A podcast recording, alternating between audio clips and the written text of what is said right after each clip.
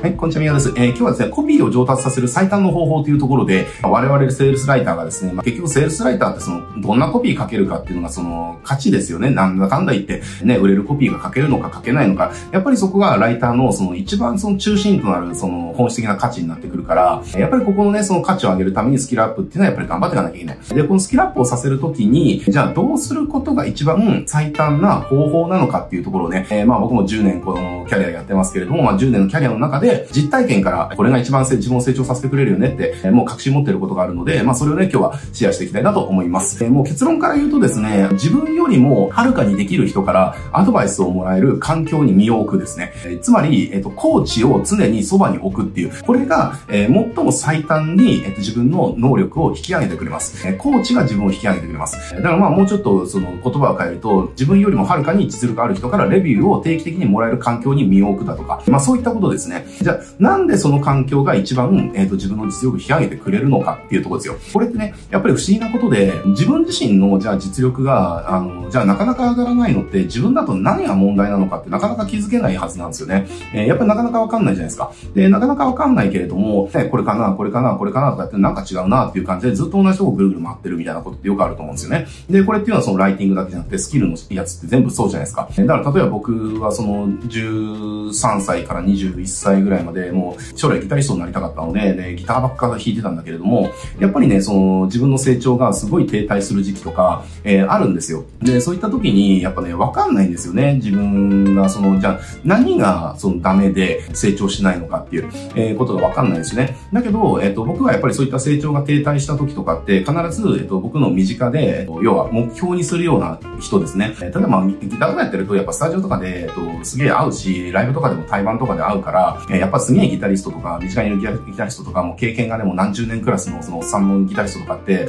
その人脈っていうか知り合いはいるんで、そういった人にお願いするんですよ。えー、ちょっと今こういうことで悩んでて、アドバイスもらいたいんですけどって、なんかお金ね、ちゃんとレッスン料払うので、ちょっとあの、期間短くてもいいんで、あの、ちょっとレッスンつけてもらえませんかってお願いするんですよね。別に募集してなくたって、こっちからこういったことで悩んでて、の自分の自分伸ばしたいからアドバイス欲しいんだって別にこっちからお願いすればいいわけじゃないですか。だから別に相手が売ってなくたってお願いなんかいくらでもできるから。で、それで別に相手がね、あ、じゃあ、じゃあたまにだったらタダでいいよって言ってくれるんだったら別にそれでやればいいし、じゃあこれはちょっとちゃんとやりたいから、じゃあ、あの、レッスン料で、じゃあ毎月いくらもらうよとか、で、それじゃあ月何回やろうねとか、じゃあ一旦それでじゃあ3ヶ月やってみようかとかね、えー、まあそれはその、その場で条件決めてって、まあやるわけだけれども、で、やっぱそういった時にやっぱわかるんですよね。例えばじゃあ、えっ、ー、と、僕はそのアドリブでそのギターソロを弾くっていうことをそのすごいこだわってて、えっ、ー、と、僕がその作る曲だとか、誰かのその、えー、バックギタリストでギター弾く時とかっていうのソロっていうのも絶対にもうアドリブで弾くって決めてて、もうソロはアドリブで弾くって決めた。だけどやっぱりなんかこう、自分の中で、こういう曲調のソロってちょっとなんか苦手なんですよねとかあって、で、なんで苦手かわかんないんですよね。で、でそれでもアドバイスもらった時に、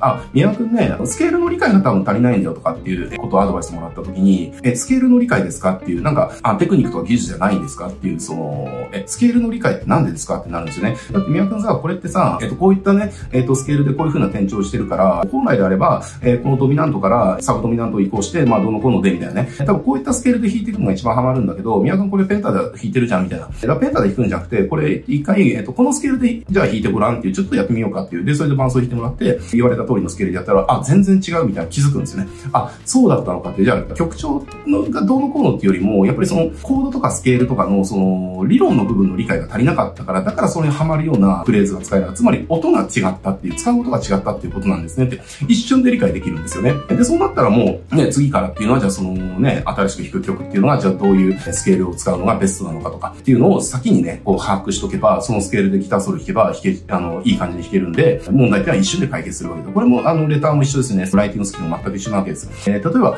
僕とかも、僕が10年やってて、一番その短期間で伸びたなっていうのは、やっぱりそのアドバイスもらった時なんですよね。例えばですけれども、えっ、ー、と、本当僕がすごい記憶に残ってるのは、これ、ある時ですね、半年で250万くらいだか300万くらいだったかな。まあ、そのくらいのレッスン料払って、コーチね、してもらった時があるんですけれども、あるライターさんに。えー、で、それで、その時に、まあ、毎月書いて、えっと、まあ、リリースする用のコピーをね、書いて、で、それを毎月見せて、フィードバックもらうんだけれども、えー、その時にね、言われたたった一言っていうのが、僕のレベルっていうのも極限まで、あの、めちゃくちゃ高めてくれたんですよね。もうたった一言が高めてくれたんです。で、それどんなアドバイスだったかっていうと、宮君これさ、このヘッドラインの言葉とか、このアイデアって、この商品じゃなくても使えるよねって言われたんですよね。で、これどういうことかっていうと、えっとね、それってね、えっと、誰々の集大成みたいな感じの、そのアイデア使ったんですよ。で、アイデア、そのアイデア使ったんだけど、でも、そのホルダーさんの本当の集大成ってこれじゃなくてこっちじゃないの？って言われて。だし、他のこれっていうのも、その集大成っぽい感じで言えるじゃんっていう。なった時に、この商品って本当に集大成なの？っていう言われたんですね。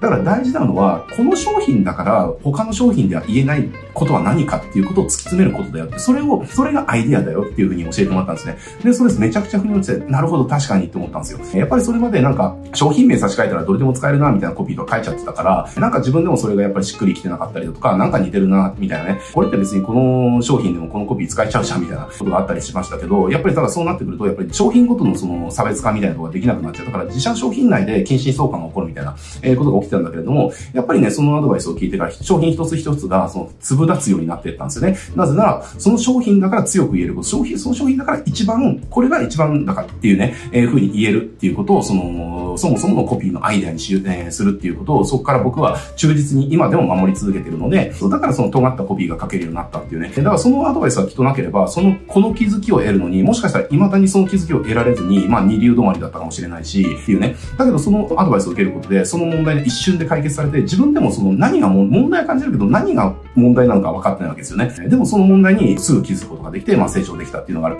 だから、やっぱりね、すごい伸びるライターさんっていうのは、まあ常にじゃなくてもいいけれども、自分が本当に伸び悩んだ時とかって、やっぱりその自分よりもはるかにできるライターさんに、えっ、ー、と、コーチをお願いして、自分の足りてないところっていうのをその指摘してもらうっていう環境に、やっぱり自分から身を置きますよねっていう。何の業界でもやっぱそうじゃないですか。まあさっきの僕のギターの話もそうだけれども、スポーツとかでもそうですよね。スポーツとかもそうだし、うん、なんか空手とかそういった格闘技とかもそうじゃないですか。やっぱり格闘技だったら自分が強くなるために、じゃあ今何が問題なのかって自分でも問題は認識してるけど、何が問題かは認識できてないんですよ。えー、でもその何が問題かは認識できなければ、やっぱり何をすれば解決できるかわからない。だけどね、自分よりもできる人っていうのはやっぱりそこも通り越してるから、わか、一瞬でわかるんです。あ、彼ここが問題だねっていうことがわかるわけですよね。じゃあ例えばじゃあ格闘技とかで、じゃあすぐカウンターをもらってボクシングですぐカウンターをもらっちゃうとかだったら、じゃあ自分なんか踏み込むタイミングが甘いのかなとか、ね、パンチ打つ時のその、じゃあフェイントが甘いのかなとかってなってるけれども、でも、じゃあね、できる人から見たら、いや、そ、そこが問題じゃなくてっていう、まあこ、こういうとこが問題だよとか、ね、ダッキングがどうのこうので、あの、そこが問題だよっていう、結局カウンターもらっちゃうのは、そこがね、結局分かりやすいからもらっちゃうんだよっていう、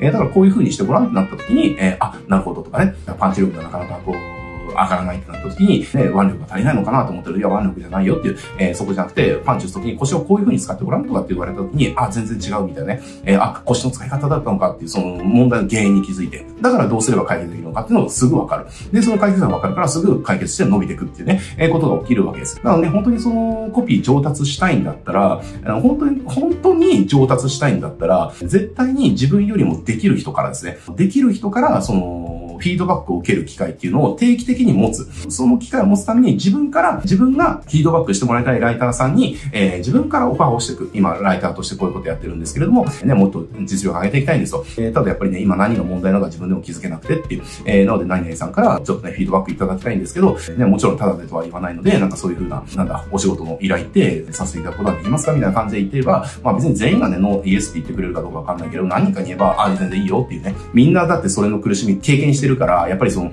自分が飲み悩んでる時に何が原因かわかんない、その、もやもやした時間ってやっぱすごい苦痛だってことも分かってるんですよね、自分が。だから自分と同じ苦しみを持ってる人って見過ごせないし、やっぱ自分のあ3年前の俺と一緒かっていうね、感じでなんかこう自分と重ねるしね。だから結構心よく引き受けてくれたりとか、まあすることもまああるわけですね。なのでまあそんな感じで、絶対に本当の意味でコピーの実力っていうのをあの短期間で上げたいんだったら、絶対にフィードバックがもらえる環境ですね、に身を置くっていうのは、あの必須かなというふうに、えっ、と僕は経験から思ってます。まあこれに置かず、ここ、そういったところに身を置かずに成長してたライターさんって僕は知らないので、本当にね、完全に独学でやってって、そのすげえ書けるようになった人って多分いないと思うんですよね。僕もやっぱり本当に伸び悩みを自分で感じた時に、えー、で、何が原因なんだろうってわかんない時っていうのは、やっぱりその、お金ね、払ってアドバイスもらうっていうことを定期的に未だにやっぱね、してますんで、えー、ぜひね、これはあなたもやってってもらいたいなと思うし、やっぱりそこにこそ、なんかね、教材とかに金なんかかけなくていいですよ。えー、教材なんかなんか一つ、そう体系的なものを買っとけば、大体それ一個でこと足りるんで、でどの教材が大体ってる、一緒、言ってること一緒なんで、教材なんか